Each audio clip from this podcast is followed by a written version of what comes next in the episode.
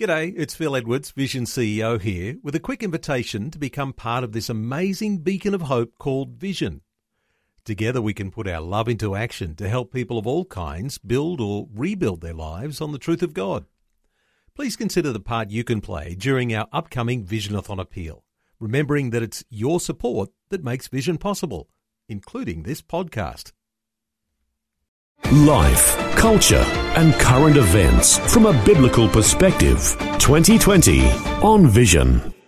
Tuesday does roll around quickly. It's our opportunity to check on breaking news as it's happening overnight from the nation of Israel. Ron Ross has been scouring the headlines once again. Back with us. Hi, Ron. Welcome to 2020.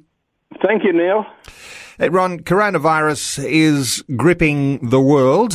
Uh, let's talk about a news headline where a rabbi has declared the coronavirus was prophesied in the book of Ezekiel. What's the story?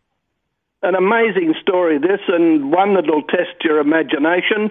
At the beginning of January, when the coronavirus was a little known problem, in a far off backwater in China, Rabbi Yosef Pinto, an internationally acclaimed Israeli rabbi who currently lives in Morocco, announced that he had a vision. Everyone knows that I'm very careful in what I say, Pinto told his followers. On Shabbat, I had a vision that was not at all simple. There is about to be an enormous shock in the world on the scale of the assassination of a world leader or the 9 11 terror attacks. It will be a very difficult scale and come in ways that are very difficult. All the Jews must gather and strengthen themselves to pray and repent. The world is going to undergo a shock that will go down in history as one of the worst. This will begin in just a few days. Last week, Rabbi Pinto made a statement confirming that his vision was indeed about the coronavirus. It's important not to remain ambivalent, Rabbi Pinto said. We must be prepared. What's happening in China is developing into a global catastrophe and the consequences will reach all the corners of the world. This will soon become clear to all. I'm not trying to scare you, I'm only coming to tell the truth. Since the outbreak, tens of thousands have died in China, millions are being held in quarantine for several weeks. Those who don't die from the disease are dying of hunger. Soon the supply of medication will run out, and food as well and the security forces will begin to protect themselves. We are talking about a catastrophe on the same level as the Holocaust. Very soon, people will begin to realize that so much information is being hidden from the public. The economy of the world is balanced on China, but China is on the verge of total collapse. Now, he read from Ezekiel 30, verses 15 to 16 which says, I will pour out my anger upon sin, the stronghold of Egypt. Sin shall ride in anguish, and no shall take a part. The north shall face adversaries in broad daylight. In modern Hebrew, sin is the name for China. I know what I'm saying is frightening, but every single one of us has to pray for the entire world and to seek God's forgiveness we need to pay, pray for redemption like never before, Rabbi said. Well, isn't that an interesting one, Ron? Because as Christians, we only ever think of the Jewish prophet coming from the Old Testament. Uh, never hear of anyone being a prophet today coming from the Hebrew people, but uh, that's an interesting one. And when you talk about those numbers, now I know those numbers that he's mentioned are way beyond the official numbers of people who've died or contracted the coronavirus, but there's also what's going on with the speculation that this is much worse than the Chinese authorities have let on. So, uh, very exactly. interesting things. Hey, there's some other technological development in the headlines too from Israel around the coronavirus, an invention called a cough sync machine to treat coronavirus in China. What's the headline there? Yeah, a device invented by a doctor at ALYN Hospital in Jerusalem is at the most months away from being used to help treat patients with coronavirus in China. Sink invented 10 years ago by Dr. Beery to help treat physically challenged and disabled children, adolescents, and young adults at ALYN. Uh, ALYN is actually the Hebrew acronym for the Association of the Care of Disabled Children, was developed into a working device by an Israeli startup. Then, three years ago, when the team was looking for a manufacturer and additional funding, along came Ruxin Medical System. Now, with the COVID 19 epidemic spreading rapidly across China, close to 60,000 people have been diagnosed with the virus, and as I just saw this morning, 1,700 people have died. Ruxin reached out to the country's National Medical Products Administration to speed up supply. We are in an advanced stage of the regulatory process in China and hope to have approval within weeks. This product is already operating in Europe. Well, uh, good to hear there's some technology that could be helpful there.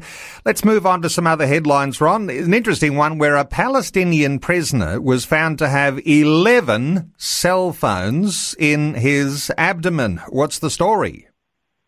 He was trying to smuggle cell phones into Megiddo prison in northern Israel and was caught by prison guards after they noticed his strange behavior and later detected the presence of foreign items.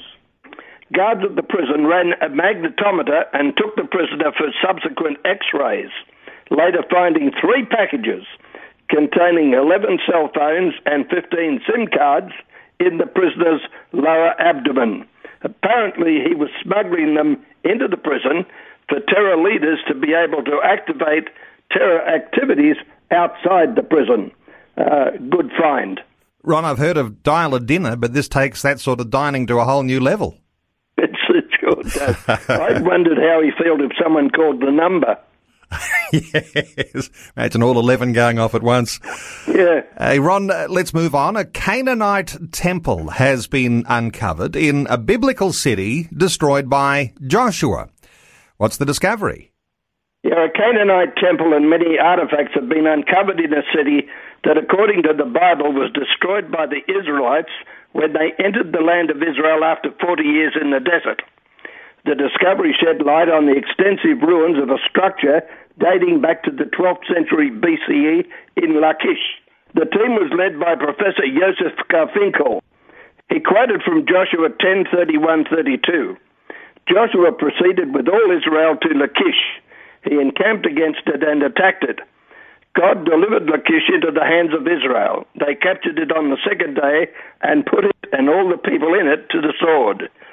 Among the crucial findings were a pottery shard featuring the Hebrew letter Samek, which represents the oldest known engraving of the letter.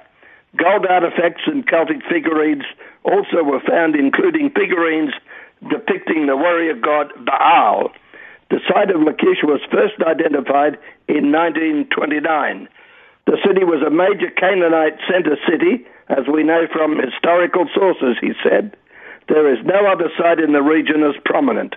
It's the right location, the right place, and the name Lachish was found on some of the inscriptions we found there, he said.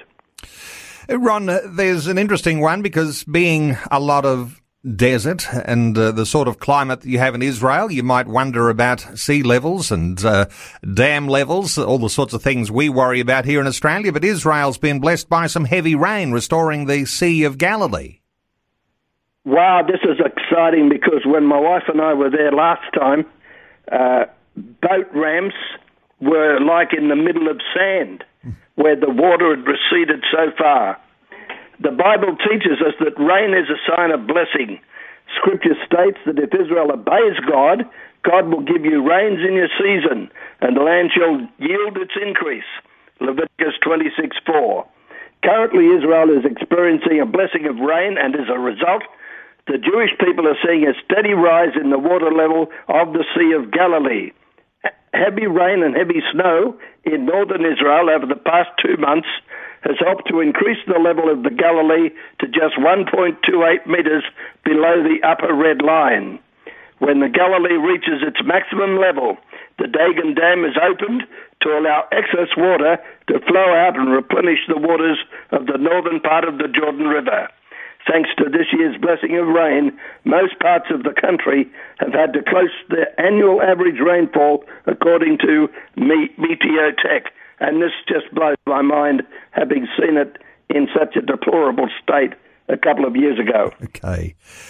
Hey, Ron, uh, this Saturday is going to be the National Day of Prayer and Fasting. Lots of Christians participating in that, but there's a Jewish National Prayer Breakfast being held in Canberra next week. What's happening with that one? Yeah, that's exciting. It's next Tuesday and Wednesday. It's a prayer movement initiated and chaired by the former parliament member in Israel, Robert Ilatov, and co-chaired by former US Congresswoman Michelle Bachmann.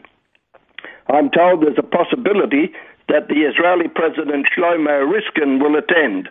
It's a global mobilization of the church, gathering the nations to align themselves to pray for the peace of Jerusalem. Uh, we know uh, Kelvin Crombie will be one of the speakers. He'll be speaking on the San Remo conference. Uh, others will be there, but uh, you can actually make inquiries about this by contacting Jane O'Neill. That's Jane O'Neill at iinet.net.au or call her number on 61 405 237 029. Okay, Jane O'Neill. Thank you so much, Ron Ross, for scouring the headlines, bringing us an update. We'll catch up again next week, but great to have you once again on 2020. Thank you, Neil. Thanks for taking time to listen to this audio on demand from Vision Christian Media. To find out more about us, go to vision.org.au.